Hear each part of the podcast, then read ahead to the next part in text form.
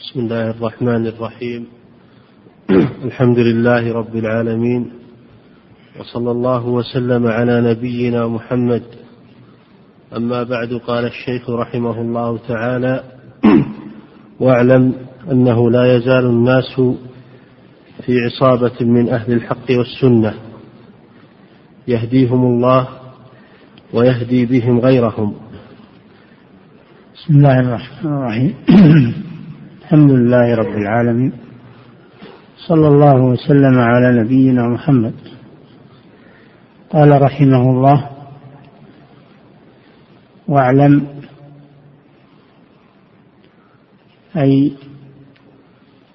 تعلم أيها المسلم وأيها ويا طالب العلم تنبه في أن الحق يبقى ويبقى عليه ويبقى عليه من وفقه الله لاتباعه. مهما كثرت الفتن ومهما حاول الأعداء أن يقضوا على الحق وأهله فإنهم لا يستطيعون ذلك لأن الله سبحانه يحميه كما قال تعالى إنا نحن نزلنا الذكر وإنا له لحافظون. كما قال تعالى إنا لننصر رسلنا والذين آمنوا في الحياة الدنيا ويوم يقوم الأشهاد.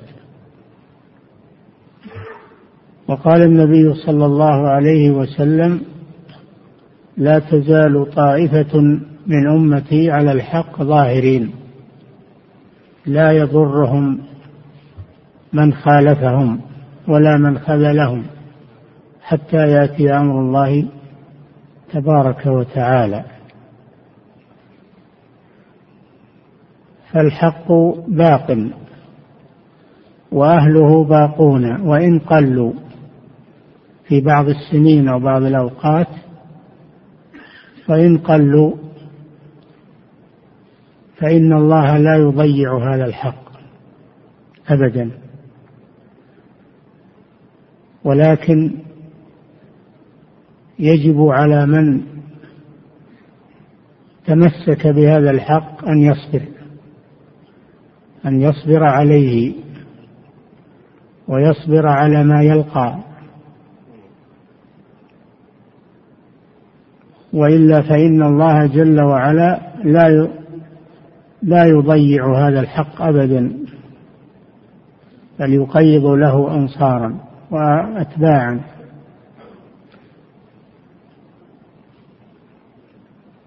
وقد ينتقل من مكان إلى مكان. فإذا انتقل من مكان أيض الله آخرين كما قال تعالى وإن تتولوا يستبدل قوما غيركم ثم لا يكونوا أمثالكم. كما قال تعالى يا أيها الذين آمنوا من يرتد منكم عن دينه فسوف يأتي الله بقوم يحبهم ويحبونه. أذلة على المؤمنين أعزة على الكافرين يجاهدون في سبيل الله ولا يخافون لومة لائم ذلك فضل الله يؤتيه من يشاء. والله واسع عليم. فهذا ضمان من الله جل وعلا لبقاء هذا الحق.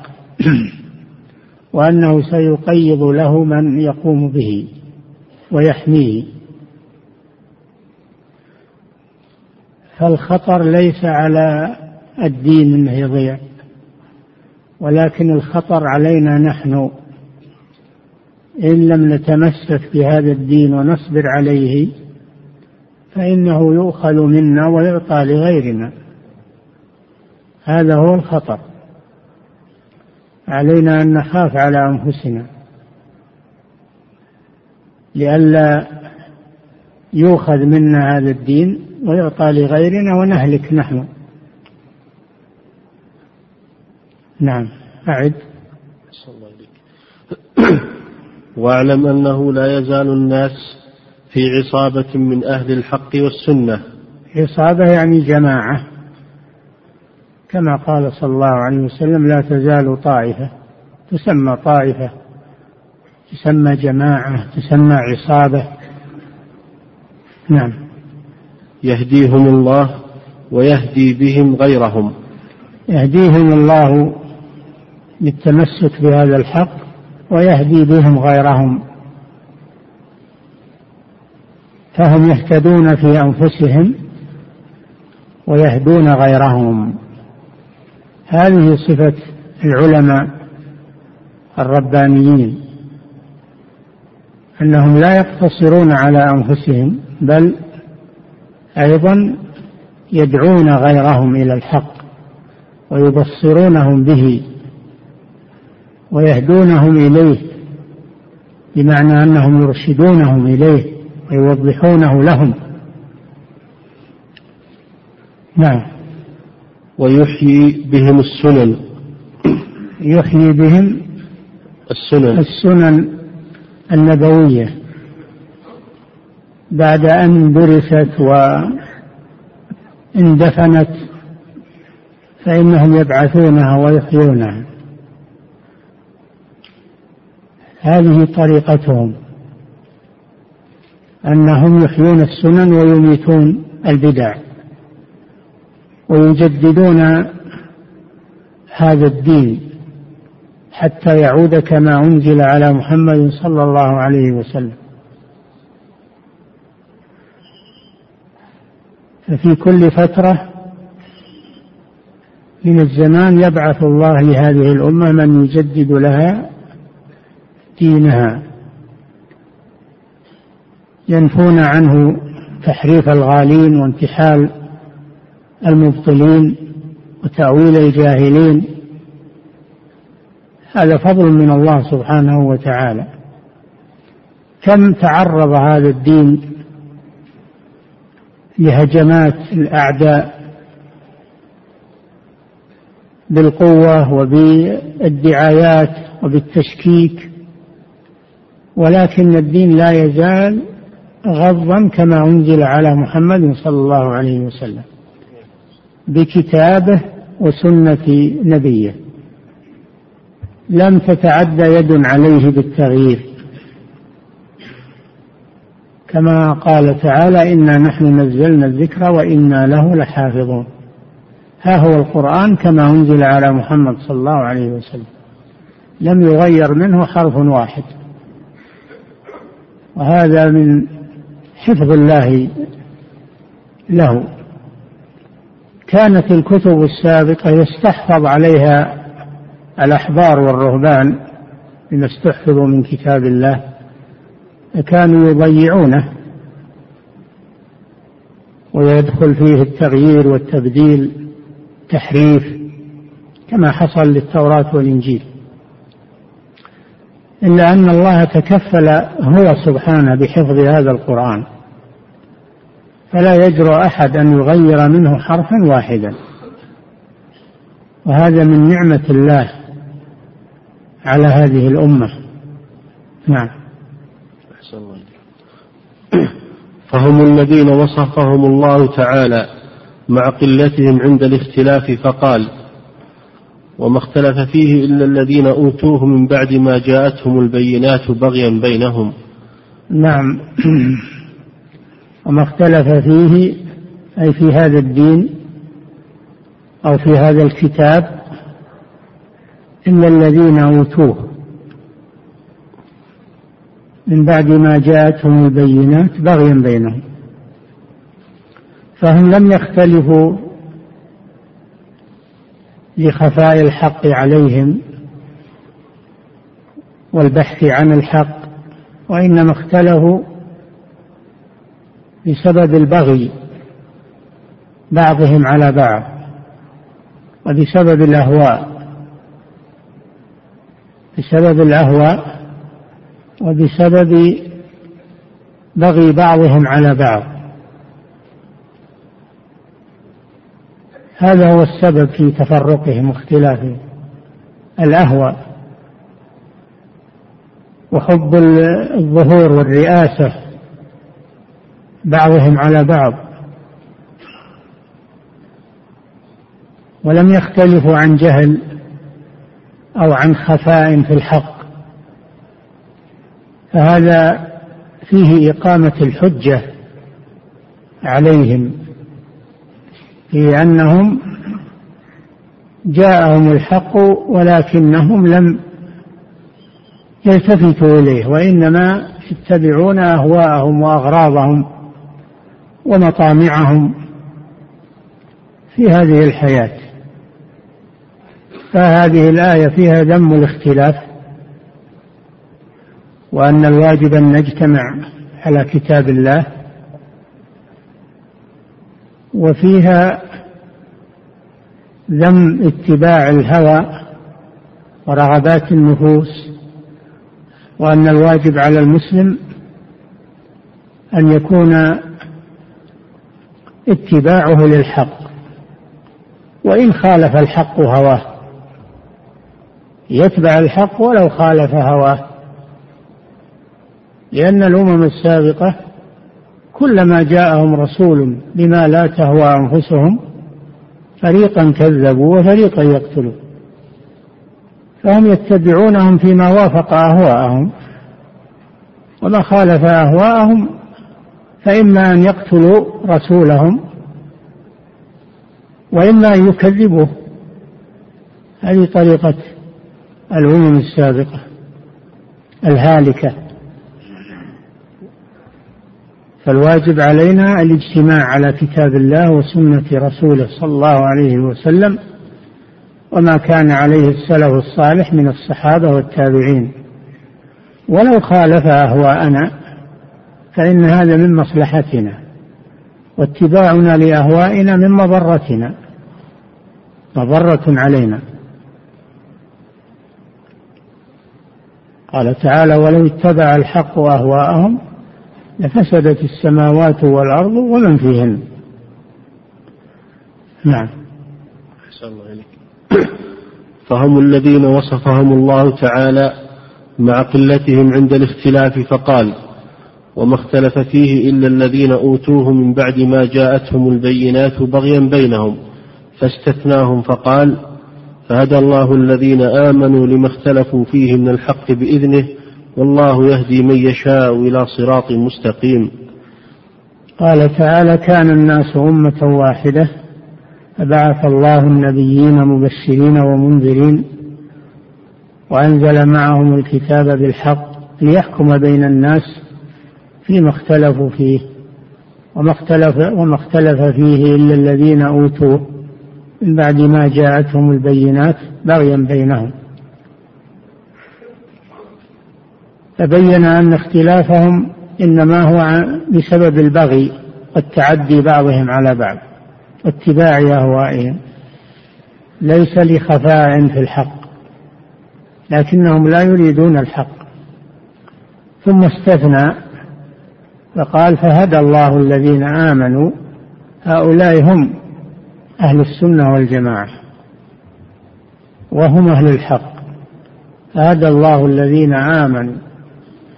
دل على أن هذا يحتاج إلى إيمان. هدى الله الذين آمنوا لما اختلفوا فيه من الحق بإذنه. والله يهدي من يشاء إلى صراط مستقيم. هدى الله الذين آمنوا لما اختلفوا فيه. اختلف فيه الناس. من الحق بإذنه أي بشرعه ودينه. والله يهدي من يشاء إلى صراط مستقيم. لكن هدايته يضعها في من يستحقها وهم أهل الإيمان ومحبة الحق. فإن الله يهديهم بإيمانهم ومحبتهم للحق. هدى الله الذين آمنوا هذا هو السبب الإيمان. إيمانهم سبب أن الله هداهم لما اختلف فيه الناس. نعم. صلى الله عليك وقال رسول دل هذا على أن الهداية لها سبب وهو الإيمان ومحبة الحق والبحث عنه. نعم. وقال رسول الله صلى الله عليه وسلم لا تزال عصابة من أمتي ظاهرين على الحق لا يضرهم من خذلهم حتى يأتي أمر الله وهم ظاهرون. هذا الحديث اشتهر بألفاظ وروايات كثيرة لا تزال طائفة من أمة عصابة في لفظ عصابة وهي الجماعة في لفظ طائفة على الحق ظاهرين أي منتصرين على غيرهم. لا يضرهم من خالفهم حتى يأتي أمر الله تبارك وتعالى في آخر الزمان.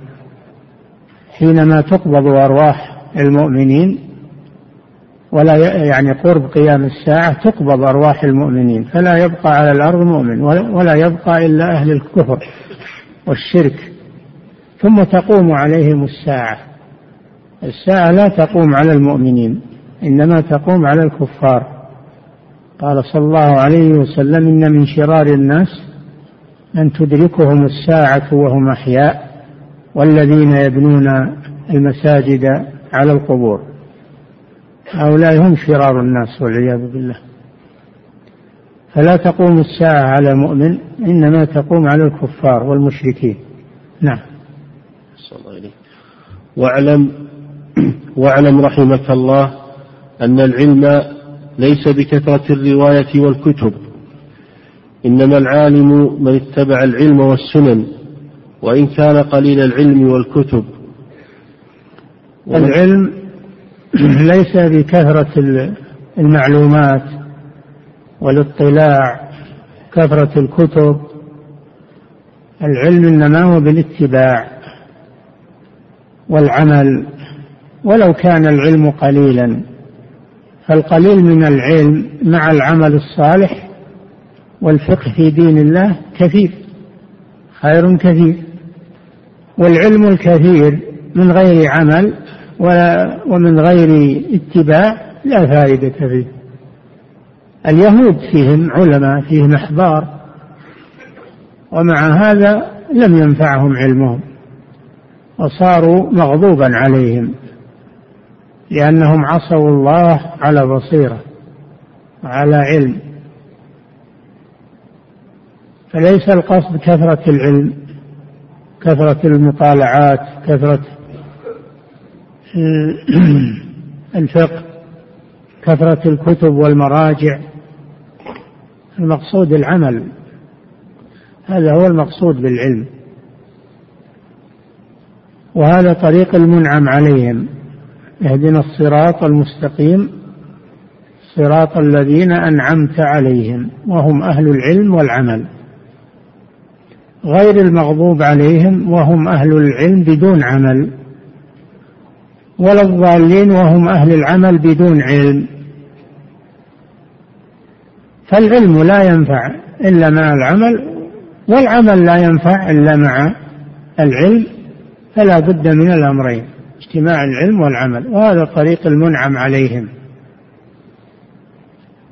هذا هو طريق المنعم عليهم. نعم. إنما العالم من اتبع العلم والسنن وإن كان قليل العلم والكتب. إنما العالم من اتبع الكتاب والسنن وإن كان قليل المحصول في العلم.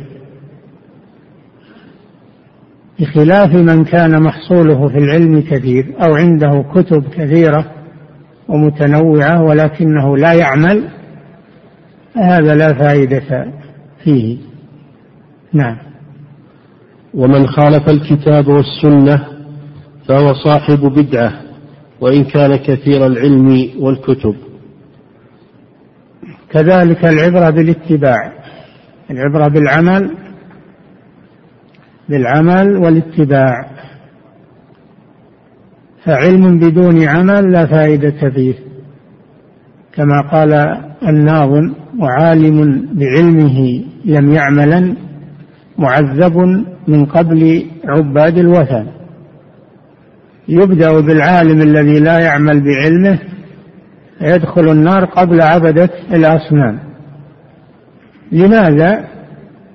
لأنه لم يعمل بعلمه. وليس وليس العالم كالجاهل. فيبدأ بالعالم الذي لا يعمل بعلمه فيدخل النار قبل عبدة الأوثان. والعياذ بالله لأنه مغضوب عليه. ويقول الآخر العلم يهتف بالعمل. إن وجده وإلا رحل. العلم إنما إنما يتبارك ويكثر ويزكو وينمو مع العمل الصالح. أما علم بدون عمل فهو منزوع البركة وهو لا يستقر. والعلماء على قسمين. علماء باللسان فقط وعلماء باللسان والقلب أهل الخشية. قال تعالى إنما يخشى الله من عباده العلماء. فالعلم والخشية هذا هو العلم الصحيح. أما علم اللسان بدون خشية هذا علم المنافقين. علم المنافقين. نسأل الله العافية. نعم. أحسن الله إليك. العلماء على قسمين علماء باللسان فقط وعلماء بالقلوب وهم أهل خشية الله سبحانه وتعالى. نعم. ومن خالف الكتاب والسنة فهو صاحب بدعة. نعم لأن البدعة هي ما يتقرب به العبد إلى الله من غير دليل من كتاب ولا سنة. هي البدعة ما أحدث في الدين من غير دليل. ما أحدث في الدين من غير دليل هذا هو البدعة. قال صلى الله عليه وسلم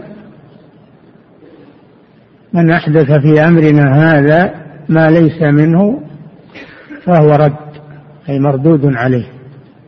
عمله مردود عليه.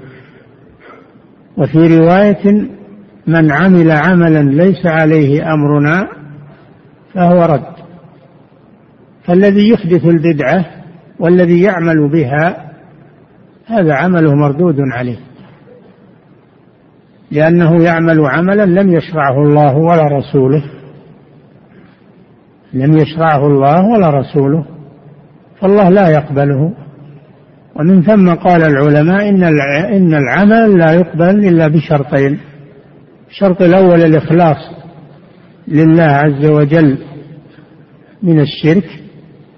الشرط الثاني المتابعة للرسول صلى الله عليه وسلم وذلك بترك البدع والمحدثات. وكل عمل خالطه الشرك فهو باطل وكل عمل أسس على البدعة فهو باطل. ولا يصح إلا ما كان خالصا لوجه الله وصوابا على سنة رسول الله صلى الله عليه وسلم. نعم. أحسن الله إليك.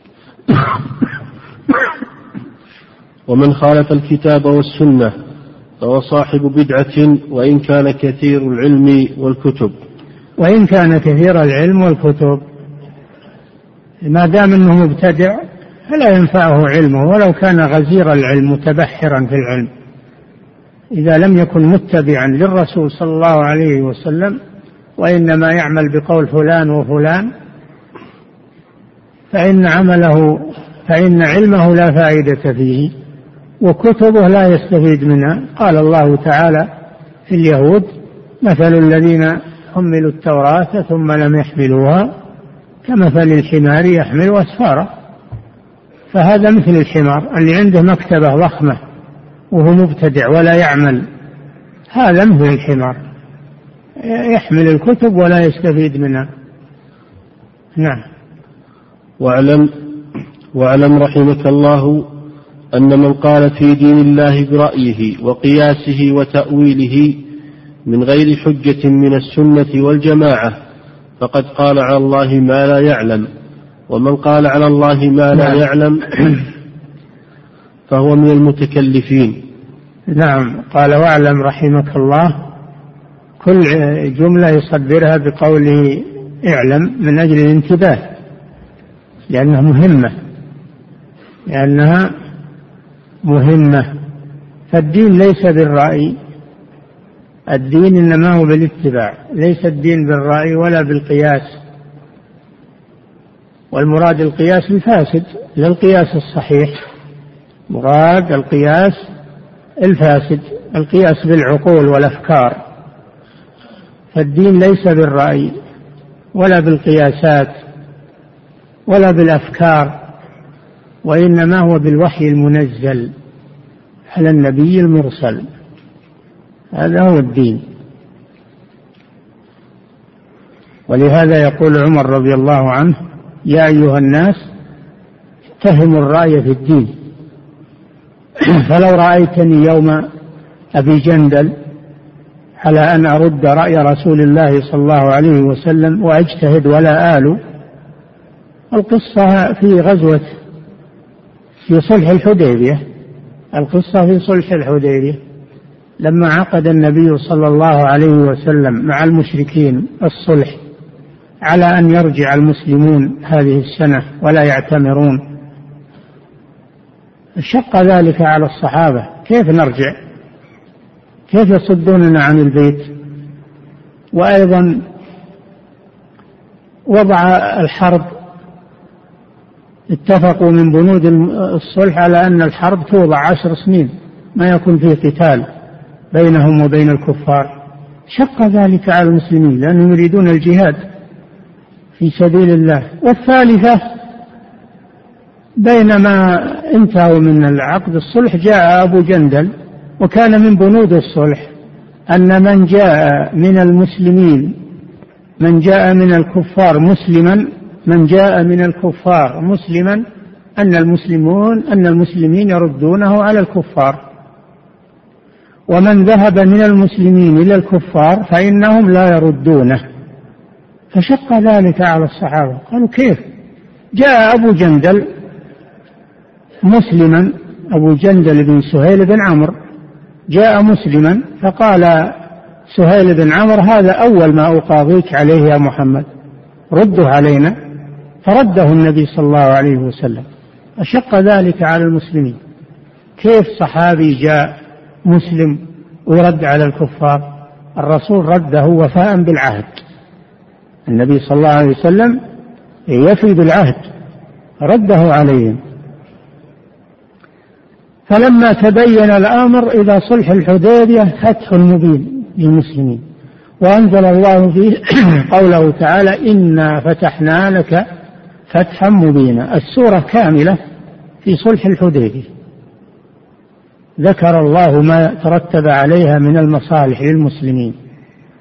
وأما قضية أن من جاء مسلما يرد عليهم قال النبي صلى الله عليه وسلم سيجعل الله له فرجا ومخرجا. وأما قضية من ذهب منا إليهم لا يردونه قال من ذهب منا إلى الكفار فلا خير فيه. لماذا يردونه؟ وهو ذاهب للكفار. وأما قضية وضع الحرب فلأن الناس تمكنوا من الدخول في الإسلام وصار ما يمنع أحد. وهاجر كثير من الذين في مكة إلى إلى المدينة وكانوا ممنوعين. وأسلم كثير من صناديد قريش أسلموا وذهبوا إلى المدينة مثل خالد بن الوليد ومثل كثير من الصحابة مثل عمرو بن العاص رضي الله عنهما أسلموا في صلح الحديبية وذهبوا صاروا مع المسلمين. وصار هذا الصلح فتحا للإسلام. والصحابة تصوروها أنه غضاضة على المسلمين. في حين أنه صار فتح للمسلمين. ولهذا قال عمر لو رأيتني يوم أبي جندل. يعني يوم يوم يرده الرسول صلى الله عليه وسلم. شق ذلك عليه مشقة عظيمة. لكن تبين أن هذا هو عين المصلحة للمسلمين. فلهذا قال اتهموا الرأي في الدين. يعني رأيي في هذا اليوم صار ما هو على صواب صار الصواب مع رسول الله صلى الله عليه وسلم. نعم. أحسن الله إليك. قال واعلم رحمك الله أن من قال في دين الله برأيه وقياسه وتأويله. في رأيه وقياسه. القياس المراد القياس الباطل. أما القياس الصحيح المبني على العلة المبني على العلة فهذا هذا من أصول الأدلة لأن الأدلة الكتاب والسنة والإجماع والقياس القياس الصحيح المبني على العلة الصحيحة المنصوص عليها أو المستنبطة لأن العلة على قسمين علة منصوصة وعلة مستنبطة. نعم. برأيه وقياسه وتأويله. وتأويله. تأويل المراد بالتأويل صرف اللفظ عن ظاهره. صرف اللفظ عن ظاهره من غير دليل. هذا هو التأويل المذموم. صرف اللفظ عن ظاهره من غير دليل. هذا هو التأويل المذموم. نعم. برأيه وقياسه وتأويله من غير حجة. من غير حجة من غير دليل. نعم. من غير حجة من السنة والجماعة. فقد قال على الله ما لا يعلم. الدين إنما هو بالحجة من الكتاب والسنة وإجماع المسلمين لا بالرأي ولا بالإستحسان ولا بالقياس. نعم. صلى الله عليه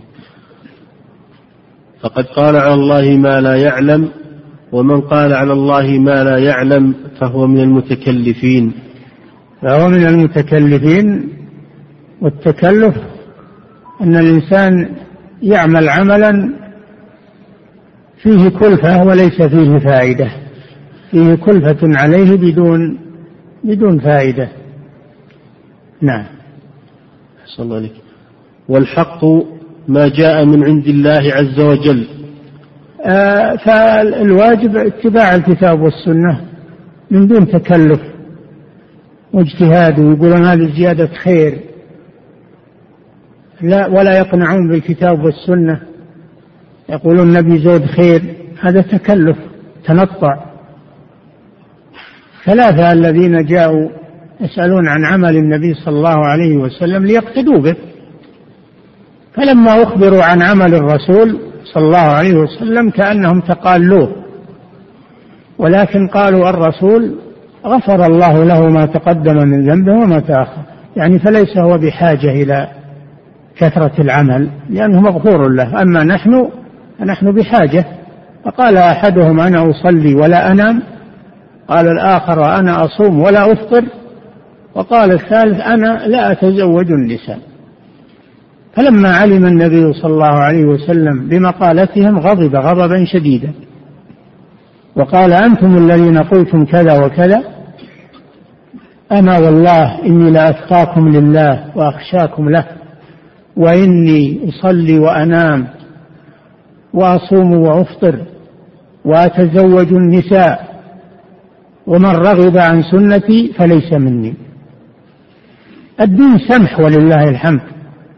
وما جعل عليكم الدين من حرج. والعنف والتشدد والحمل على النفس ما لا تطيق هذا لا يجوز. هذا لا يجوز. بل تعمل بحسب الشرع. وفيه خير وفيه بركة ولو تخيل لك إنه, إنه, إنه يسير وأنه ما يكفي. لا هذا هو الخير وهو وهو العمل الصالح. وأما التكلف والتنطع ودعوى الرغبة في كثرة العمل فهذا أمر مرفوض. هذا أمر مرفوض. نعم. الله إليك. والحق ما جاء من عند الله عز وجل والسنة سنة رسول الله صلى الله عليه وسلم. نعم ما جاء من عند الله في القرآن الكريم وما جاء عن الرسول صلى الله عليه وسلم في السنة. وكلاهما وحي من الله جل وعلا. القرآن وحي من الله والسنة وحي من الله كما قال تعالى وما ينطق عن الهوى إن هو إلا وحي يوحى. القرآن يسمى بالوحي الأول والسنة الوحي الثاني بعد القرآن وهي مفسرة للقرآن وموضحة للقرآن ومبينة للقرآن لأن الله قال وأنزلنا عليك الذكر لتبين للناس ما نزل إليهم. الرسول يبين القرآن بسنته وعمله وقوله وتقريره يبين القرآن. فالسنة مفسرة للقرآن وموضحة للقرآن. نعم. أحسن الله والسنة سنة رسول الله صلى الله عليه وسلم. والمراد بالسنة الأحاديث الواردة عن الرسول صلى الله عليه وسلم. تسمى السنة. السنة في اللغة الطريقة. والمراد بها هنا ما ثبت عنه صلى الله عليه وسلم من قول أو فعل أو تقرير. هذه هي السنة عند المحدثين. وعند الفقهاء السنة المستحب الذي يثاب فاعله ولا يعاقب تاركه. نعم. والجماعة والجماعة ما اجتمع عليه أصحاب رسول الله صلى الله عليه وسلم. في خلافة أبي بكر وعمر وعثمان. السنة والجماعة. السنة سنة الرسول صلى الله عليه وسلم والجماعة ما اجتمع عليه أهل الحق. ما اجتمع عليه أهل الحق. وأول الجماعة ومقدم الجماعة صحابة رسول الله صلى الله عليه وسلم الذين هم أفضل القرون. ما اجتمع عليه صحابة رسول الله صلى الله عليه وسلم فهو الجماعة. ومن بعدهم من كان على الحق. الجماعة من كان على الحق بعد الصحابة. ولو كان واحدا.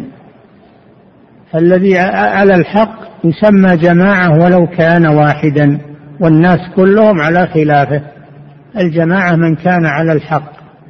ليس المراد بالجماعة الكثرة. المراد بالجماعة من كان على الحق. ولو كانوا طائفة يسيرة أو واحدا. هذا هو الجماعة. نعم. ومن اقتصر على سنة رسول الله صلى الله عليه وسلم وما كان عليه أصحابه والجماعة فلج على أهل البدع كلها. من ثبت على هذه المبادئ العظيمة على القرآن وعلى السنة على ما كان ما كان عليه جماعة المسلمين وهو الإجماع.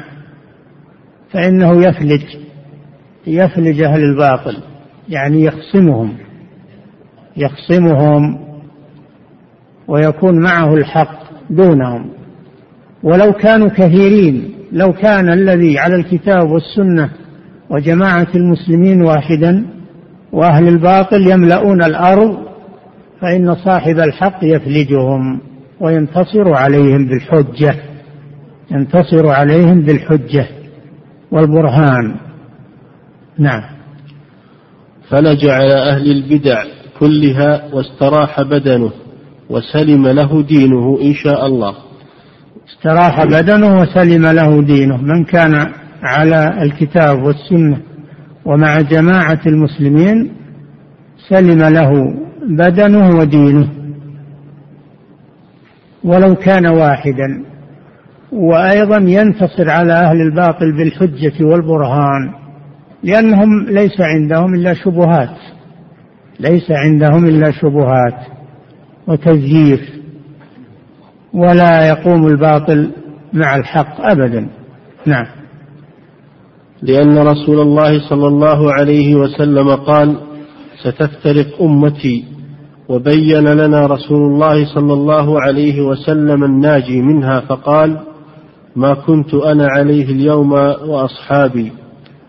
الرسول صلى الله عليه وسلم أخبر خبرا معناه التحذير. هو صلى الله عليه وسلم يخبر عن المستقبل وما يحدث من أجل مصلحة المسلمين أن يكونوا على بصيرة. فأخبرهم أنه سيحصل اختلاف ويحصل تفرق لأجل أن إذا حدث هذا أن يكونوا على بصيرة وأن يأخذوا حذرهم.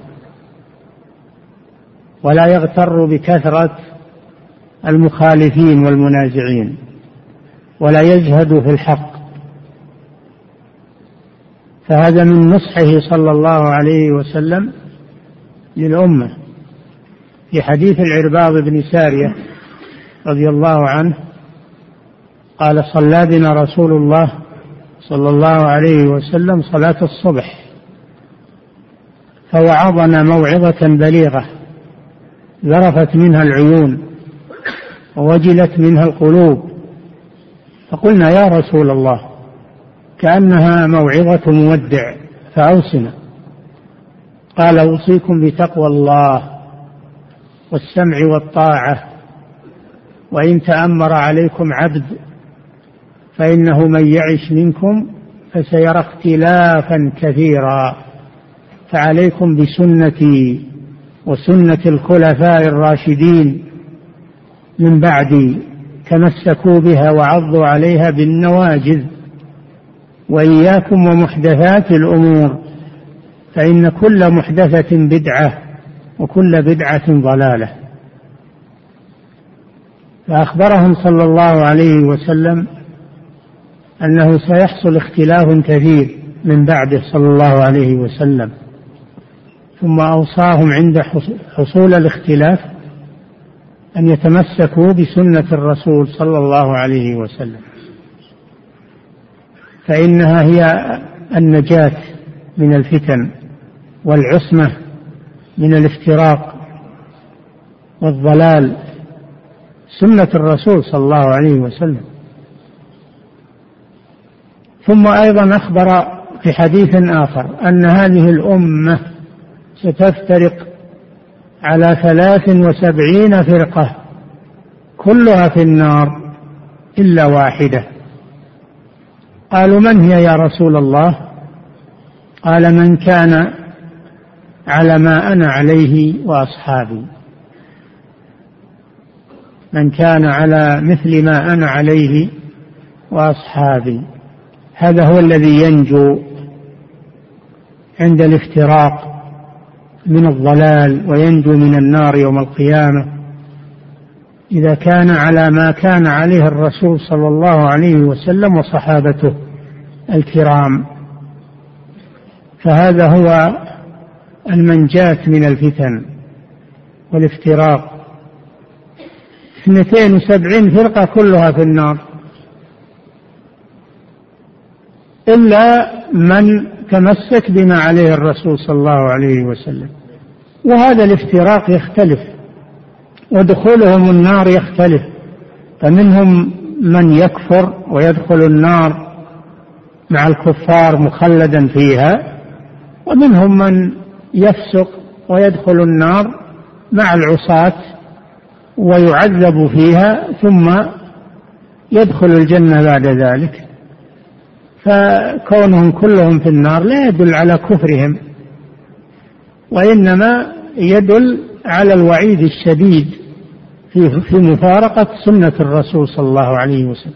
منها ما هو كفر ومنها ما هو ضلال ومنها ما هو معصية وكل بحسبه. نعم. أحسن الله إليك. فهذا هو نعم.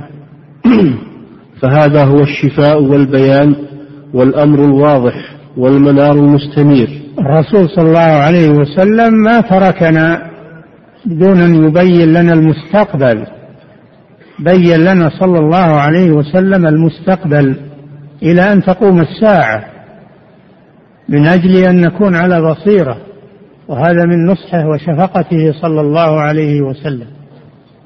في أننا عند حدوث الأهواء والافتراق فإننا نلزم الحق. ونصبر عليه ونثبت عليه.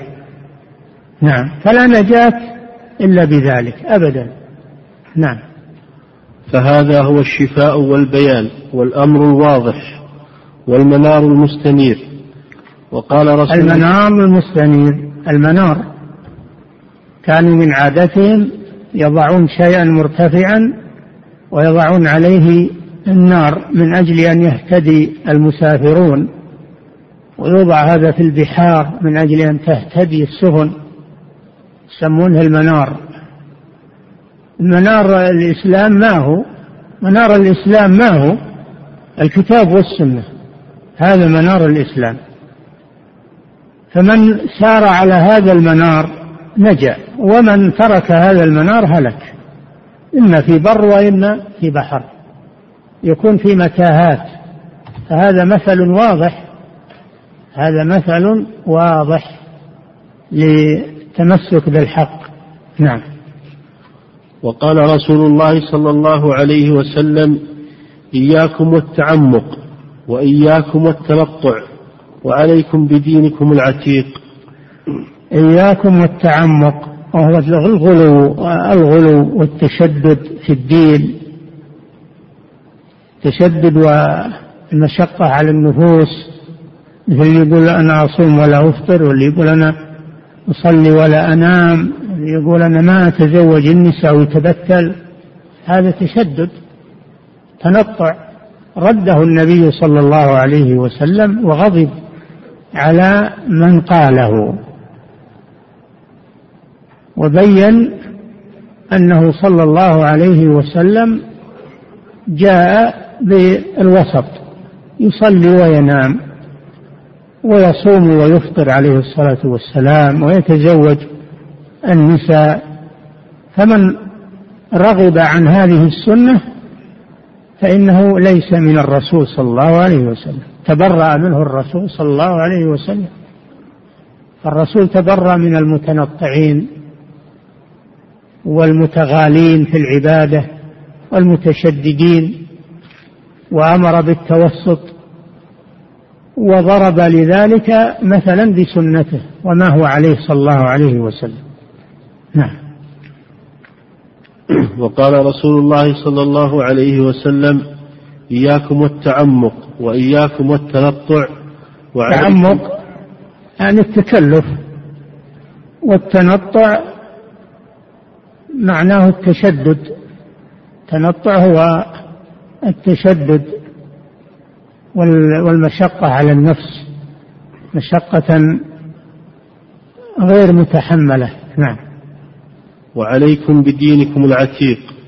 العتيق يعني الدين الذي عليه الرسول صلى الله عليه وسلم لأن نترك المحدثات. نترك المحدثات ونأخذ بما تركنا عليه رسول الله صلى الله عليه وسلم وهو الدين القديم. الذي جاء به الرسول صلى الله عليه وسلم. ونترك المحدثات والاجتهادات الخاطئة التي يحدثها الناس.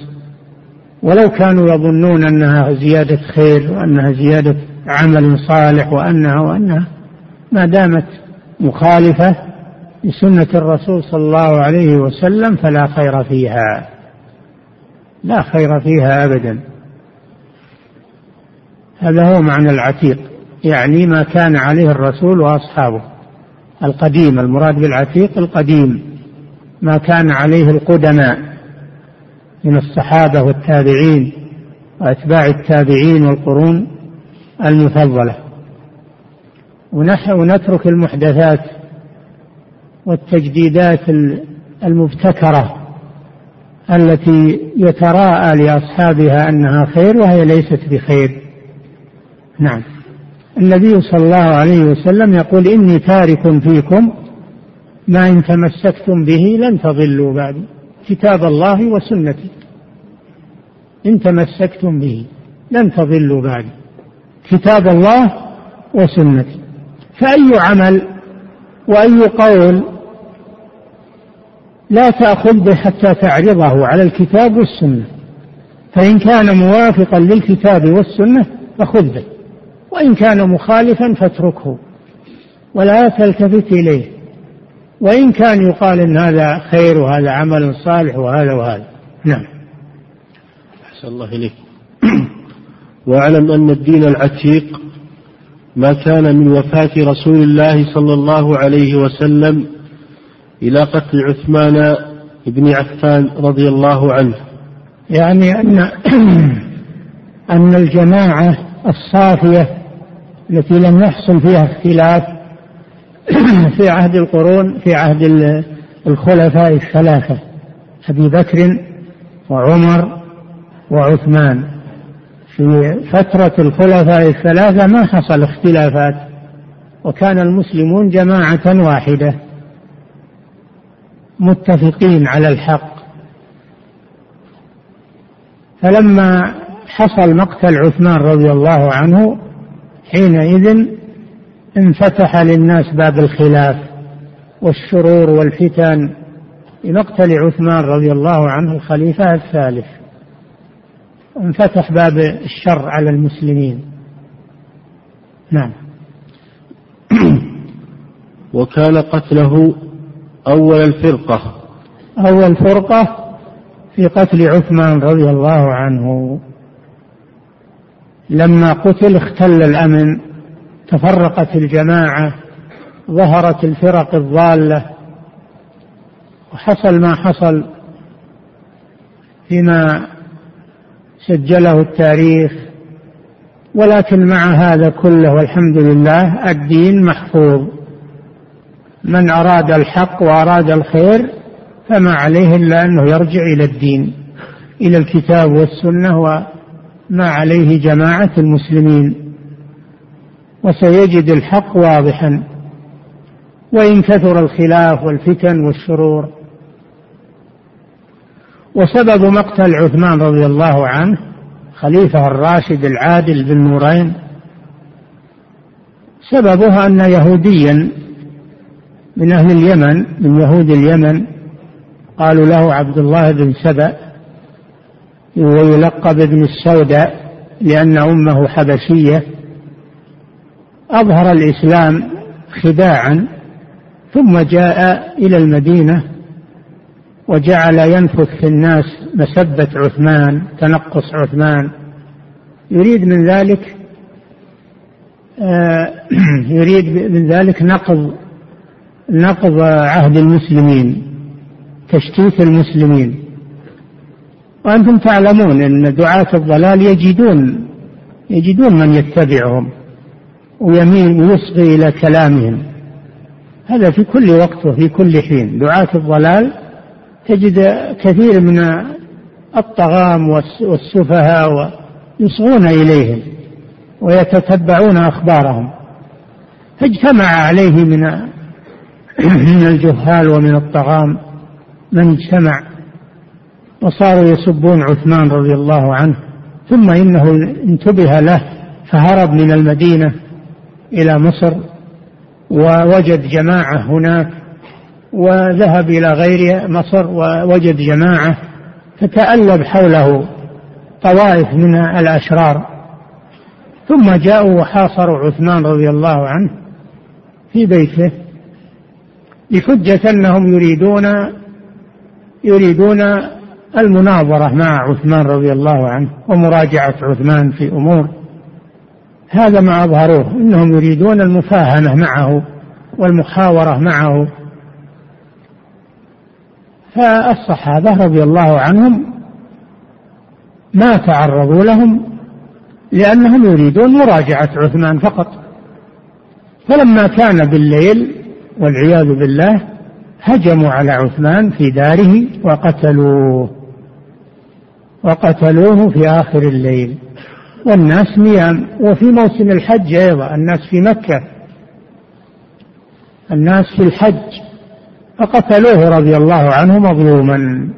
عند ذلك حدثت الفتنة والتفرق والاختلاف والاقتتال بين المسلمين. ولا يزال المسلمون يعانون من هذا إلى الآن. نعم.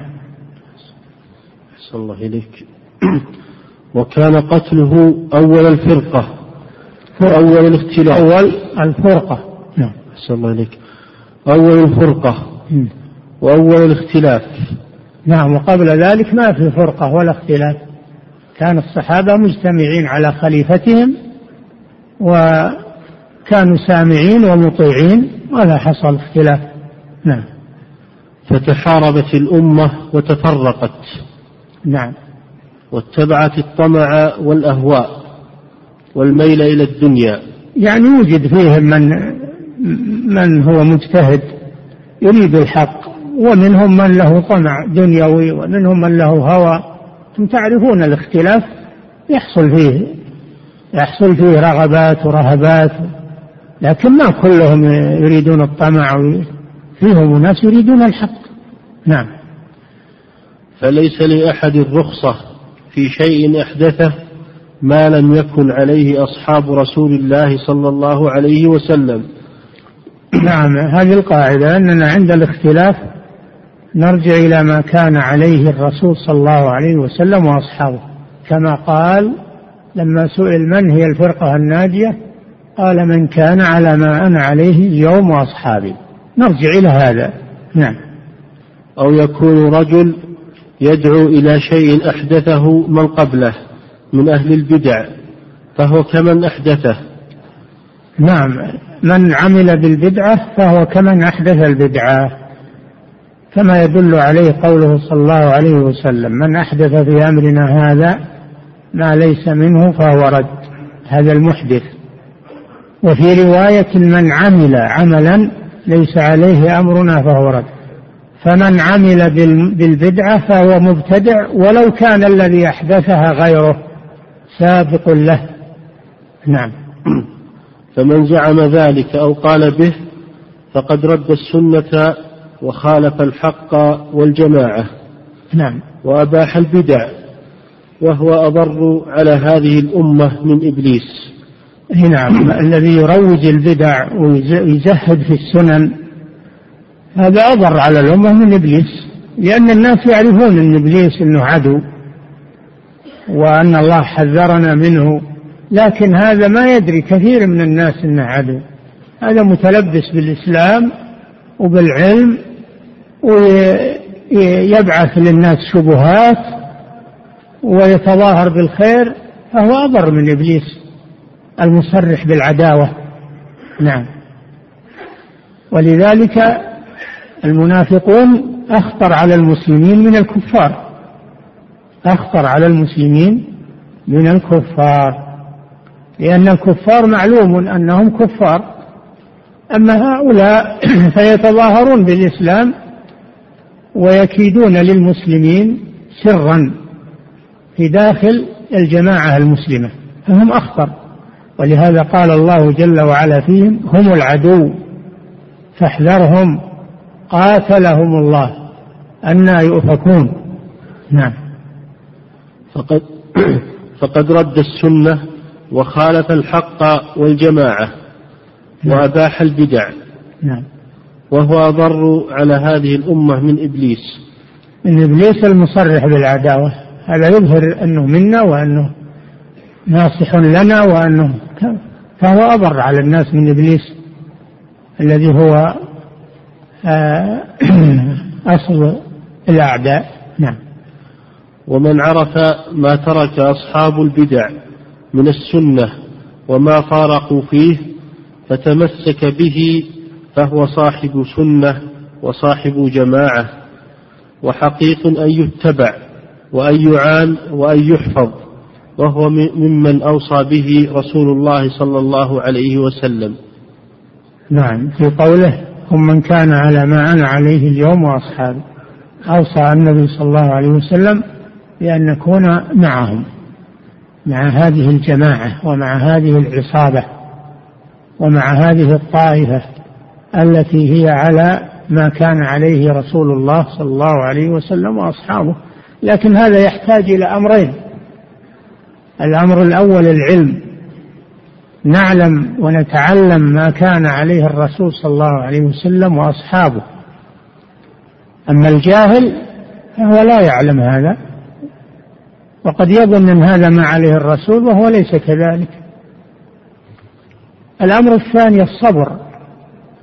الأمر الثاني الصبر على الثبات على ما عليه الرسول صلى الله عليه وسلم وأصحابه لأن من تمسك بالسنة سيلقى عنة وتعبا واحتقارا وازدراء أو تهديدا من الناس لكن عليه يصبر ولا يتضعضع عن الحق ولا يساوم عليه ولا يتنازل عن شيء منه يصبر على هذا. ولهذا جاء أن القابض على دينه في آخر الزمان كالقابض على الجمر أو خبط الشوك لما يلقى من المشقة من الناس. والعنت والتعب يحتاج إلى صبر. إذن يحتاج إلى أمرين أولا العلم بما كان عليه الرسول صلى الله عليه وسلم وأصحابه ويحذر من البدع والدس وثانيا عليه بالصبر والثبات وحسن الظن بالله عز وجل وأن الله لا يضيع هذا الدين وأن النصر قريب والفرج قريب. نعم. صلى الله عليك واعلموا رحمكم الله أن أصول البدع أربعة أبواب. يكفي نقف عندها. صلى الله عليه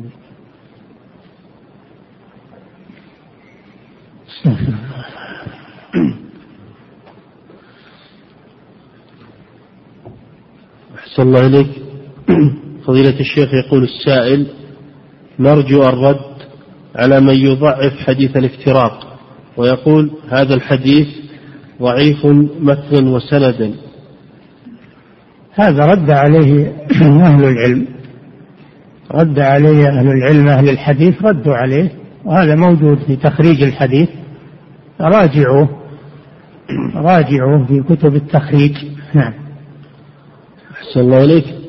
يقول السائل الحديث له روايات كثيرة ومتضافرة والحديث ثابت عن الرسول صلى الله عليه وسلم ولا يقول فيها مطعن إلا من يريد أن أن أن أن يبقى المسلمون مختلفين. ويقول حرية الرأي هذا قصدهم حرية الرأي. وتجمعون الناس على قول واحد خلوا الناس أحرار في أقوالهم وكل له رأي. يعني ما نجمع الناس على سنة الرسول صلى الله عليه وسلم. يسميها قول واحد قول الرسول قول واحد يعني عندهم الرسول وغيره سواء. نسأل الله العافية. فلا يلتفت إلى مثل هؤلاء ولا إلى نعيقهم أبدا. نعم. صلى الله. عليك يقول السائل ما معنى الحديث الذي في مسند الإمام أحمد أن النبي صلى الله عليه وسلم قال عن الطائفة المنصورة بأنها ببيت المقدس وأكناف بيت المقدس. قد يكون هذا نعم يكون الله أعلم. لم يعين الرسول صلى الله عليه وسلم مكانها وإنما قد تكون في بيت المقدس تكون في الشام تكون في المغرب. جاءنا في الغرب أو في المغرب جاء المهم أنها ليس لها مكان معين. فكل من تمسك بهذه السنة وناصرها فهم الفرقة الناجية في أي مكان. نعم. أحسن الله إليك. يقول السائل هل الخلاف رحمة كما نسمع؟ من قال أنه رحمة؟ الله جل وعلا يقول ولا يزالون مختلفين إلا من رحم ربك. استثنى من رحم ربك من المختلفين. فدل على أن الرحمة في الاتفاق. الرحمة في الاجتماع. وليست الخلاف ولا يزالون مختلفين إلا من رحم ربك. نعم. صلى الله عليك يقول السائل هل إلزام الناس بالخروج الدعوة أربعة أيام وشهر وأربعة أشهر من التكلف المذموم أم أنه من بذل الجهد في الخير؟ هذا من البدعة. هذا ما يسمى التكلف المذموم فقط يسمى بدعة. هذا من بدع الصوفية. وليس للدعوة خروج أيام أو أربعة أشهر أو كذا وكذا. كل هذا من البدع التي ما أنزل الله بها من سلطان. نعم. أحسن الله إليك. يقول السائل هل هناك فرق بين الطائفة المنصورة نعم. يقول هل هناك فرق بين الطائفة المنصورة والفرقة الناجية؟ لا تكون منصورة إلا إذا كانت ناجية ولا تكون ناجية إلا إذا كانت منصورة. أي الصفات كلها لها لهذه الطائفة منصورة ناجية أهل السنة والجماعة كلها أوصاف لها. نعم. فمن فرق بينها هذا ليس له دليل على هذا. نعم. أحسن الله إليك. يقول السائل ما الرد على من يقول الاختلاف في العقيدة سائغ؟ لأن الصحابة اختلفوا في حديث الرؤية. كذاب ما اختلفوا في حديث الرؤية. رؤية الله ما اختلف المسلمون فيها في الآخرة. رؤية الله في الآخرة ما اختلف فيها المسلمون.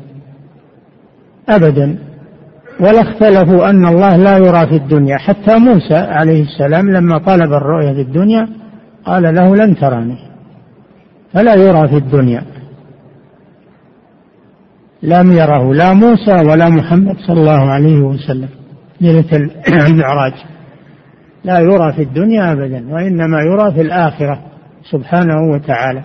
فلم يختلف المسلمون ولله الحمد لم يختلف أهل السنة والجماعة والصحابة. لم يختلفوا في ثبوت رؤية الله في الجنة يوم القيامة؟ إنما قال بعضهم إن الرسول رأى ربه ليلة المعراج وهذا قول غير صحيح. إن الرسول لم يرى ربه.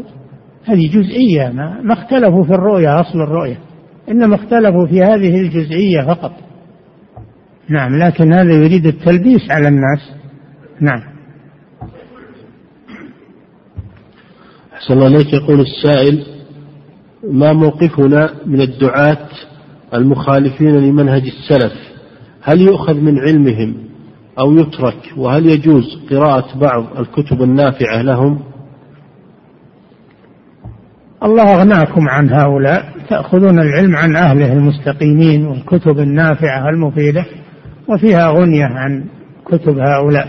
نعم.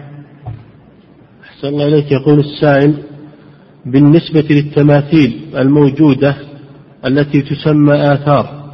في بعض الدول الإسلامية بعض الناس يقول إن هذه التماثيل موجودة من أيام فتح الصحابة لهذه البلدان ولم يهدموها.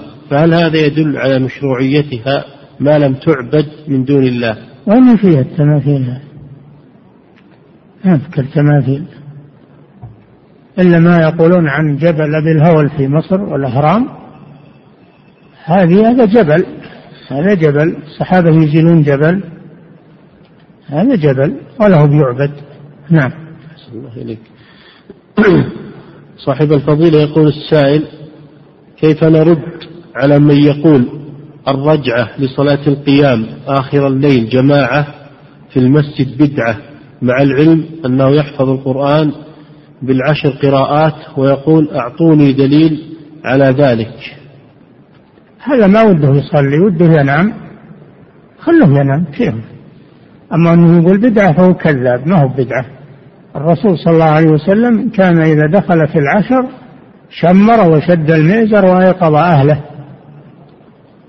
كان إذا دخل في العشر فإنه لا ينام. في رواية لم يذق رمضا فكان صلى الله عليه وسلم يصلي ويتهجد وكان وكان السلف يصلون يتهجدون في العشر الأواخر إلى آخر الليل حتى إنهم يخشون أن يفوتهم السحور يفوتهم الفلاح يعني السحور. وكانوا يعتمدون على العصي من طول القيام خلف إمامهم. كانوا يربطون الحبال بين السواري ويتعلقون بها من طول القيام. وهذا الجاهل يقول هذا بدعة. يعني صار الرسول يوم يجتهد في العشر ولا ينام صار هذا بدعة. الصحابة ومن جاء بعدهم صاروا مبتدعة. إذا صار المده ينام هو. ينام ولا يبدع الناس. نعم. أحسن, أحسن الله إليك. يقول السائل هل السنة صيام الست من شوال من ثاني يوم من شوال أم يؤخرها ولا يبادر من بعد العيد؟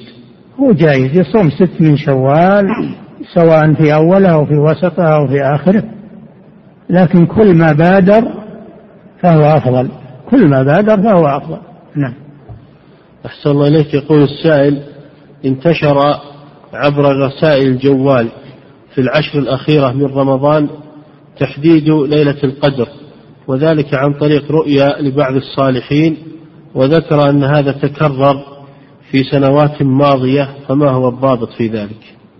الله هذا اطلع على علم لم يطلع عليه الرسول صلى الله عليه وسلم. الرسول ما ما عرفها ولا حددها للناس وإنما حثهم على تحريها تحريها في الأوتار وكان يتحراها صلى الله عليه وسلم. وما حددها هذا يعني جاء بعد الرسول وعرفها ما هذا الكذب والافتراء؟ وهذه الجوالات احذروها لأنها أصبحت وسيلة لترويج البدع والخرافات والرسائل المكذوبة في الغالب. نعم. أحسن الله إليك. يقول السائل هل, هل فيه بأس على من جعل صيام الست من شوال في يومي الاثنين والخميس بنية الست من شوال فقط؟ هذا بيدمج سنة مع سنة. ولا يصلح هذا. يصوم الاثنين والخميس استقلالا ويصوم الست استقلالا إذا كان يريد الأجر. أما إذا كان يريد الاختصار فسيختصر له الأجر مثل ما يختصر العمل. نعم. أحسن الله إليك. فضيلة الشيخ يقول السائل سماحة الشيخ نقل عنكم أنكم أفتيتم أهل فرنسا بالصوم مع أهل فرنسا وإن كان مجلس مسلميها لا يعتمد الرؤية الشرعية بل الحساب الفلكي فهل هذا صحيح؟ نعم نحن نقول صوموا مع المسلمين في بلدكم ولا تختلفوا في فرنسا وفي غيرها. يصوم المسلمون جميعا ويفطرون جميعا ولا يختلفون. لقوله صلى الله عليه وسلم صومكم يوم تصومون والفطر يوم تفطرون حتى على الجماعة ونهى عن الفرقة. نعم. كذلك يقول السائل من فرنسا يقول أي تفسير أنسب للعامي نحن نقرأ في أيسر التفاسير للواعظ بالمسجد النبوي أبي بكر الجزائري فهل هذا التفسير يناسبنا؟ التفسير أيسر التفاسير هذا فيه فوائد وفيه سهولة فيه سهولة للمبتدئ. فكونه يطالع فيه ويقرأ فيه يستفيد إن شاء الله منه. وإذا أراد الزيادة التفاسير الأخرى موجودة. الحمد لله. نعم. أحسن الله إليك. يقول السائل يقول كثير من الناس إن الرادون على أهل إن الرادين على أهل البدع إنه سبب للفرقة. أي نعم فرقة بين الحق والباطل. هذا صحيح. نحن نفرق بين الحق والباطل وأهل الحق وأهل الضلال وسنرد ورد العلماء وليس هذا لأجل الفرقة هذا لأجل جمع الناس على الحق لأن بقاء الناس على على الضلال وعلى الأقوال الباطلة هذا هو اللي يفرق المسلمين. أما بيان الحق لهم ليجتمعوا عليه هذا دعوة للاجتماع وليس دعوة للفرقة. الدعوة للفرقة أن يقال لا يرد على أهل الباطل. هذه الدعوة للفرقة لو كانوا يعقلون. نعم. أحسن الله إليك. يقول السائل ما رأيكم في من قال إن الذي توقف في الفتنة التي حصلت بين علي رضي الله عنه وبين معاوية رضي الله عنه إنه أفضل ممن شارك في هذه الفتنة؟ عندنا قاعدة أننا لا ندخل فيما شجر بين الصحابة ولا نخطي أحدا منهم أبدا. لا ندخل فيما شجر بينهم بل نترضى عنهم ونعتبرهم خير القرون ولا نخوض فيما دار بينهم. هذه قاعدة وهذه من أصول عقيدة أهل السنة والجماعة. نعم. أحسن الله يقول السائل بعض الأئمة يختم في رمضان أكثر من مرة. يصلي التراويح إلى وقت السحور طوال الشهر. فهل هذا الفعل صحيح؟ كيف؟ يقول بعض الأئمة يختم في رمضان أكثر من مرة. يصلي التراويح إلى وقت السحور طول رمضان. كيف يصلي التراويح إلى وقت السحور؟ يعني كل الليل يصلي؟ هذا تكلف. هذا تكلف. يصلي التراويح في أول الليل ثم ينامون وإذا أراد من أراد التهجد في آخر الليل يتهجد إلا في العشر الأواخر. فيجتمعون على التراويح وعلى التهجد. يجتمعون على التراويح وعلى التهجد كما كان السلف الصالح يفعلون هذا. أما في العشرين الأول فيؤدون التراويح في أول الليل ثم ينامون ومن أراد أن يقوم آخر الليل ويتهجد لنفسه فهذا عمل صالح. نعم. أحسن الله يقول السائل ما حكم الصلاة خلف من يدعو على السلطان وجماعته؟ وجماعته أغلبهم يكفرون الدولة. ما ندري عن هذا ولا عن دولته ما ما ما نعرفهم.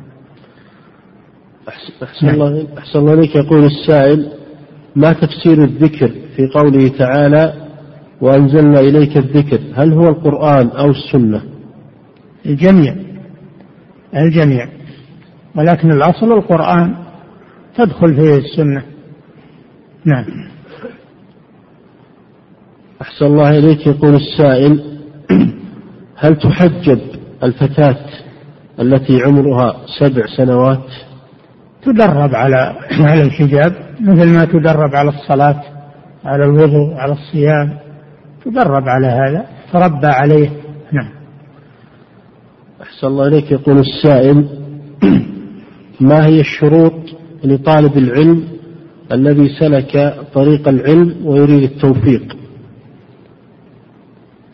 عليه أنه يختار العالم الذي يقرا عليه الكتب ويشرحها له.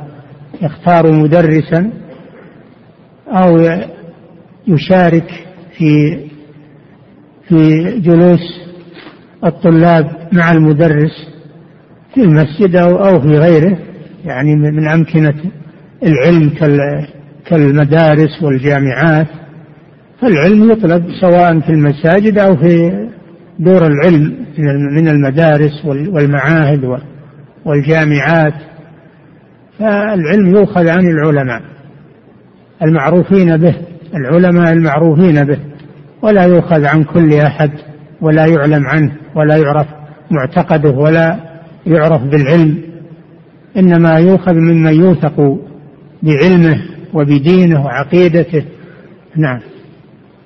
أحسن الله إليك. يقول السائل ما مذهب أهل السنة والجماعة في إحاطة الله عز وجل بالخلق.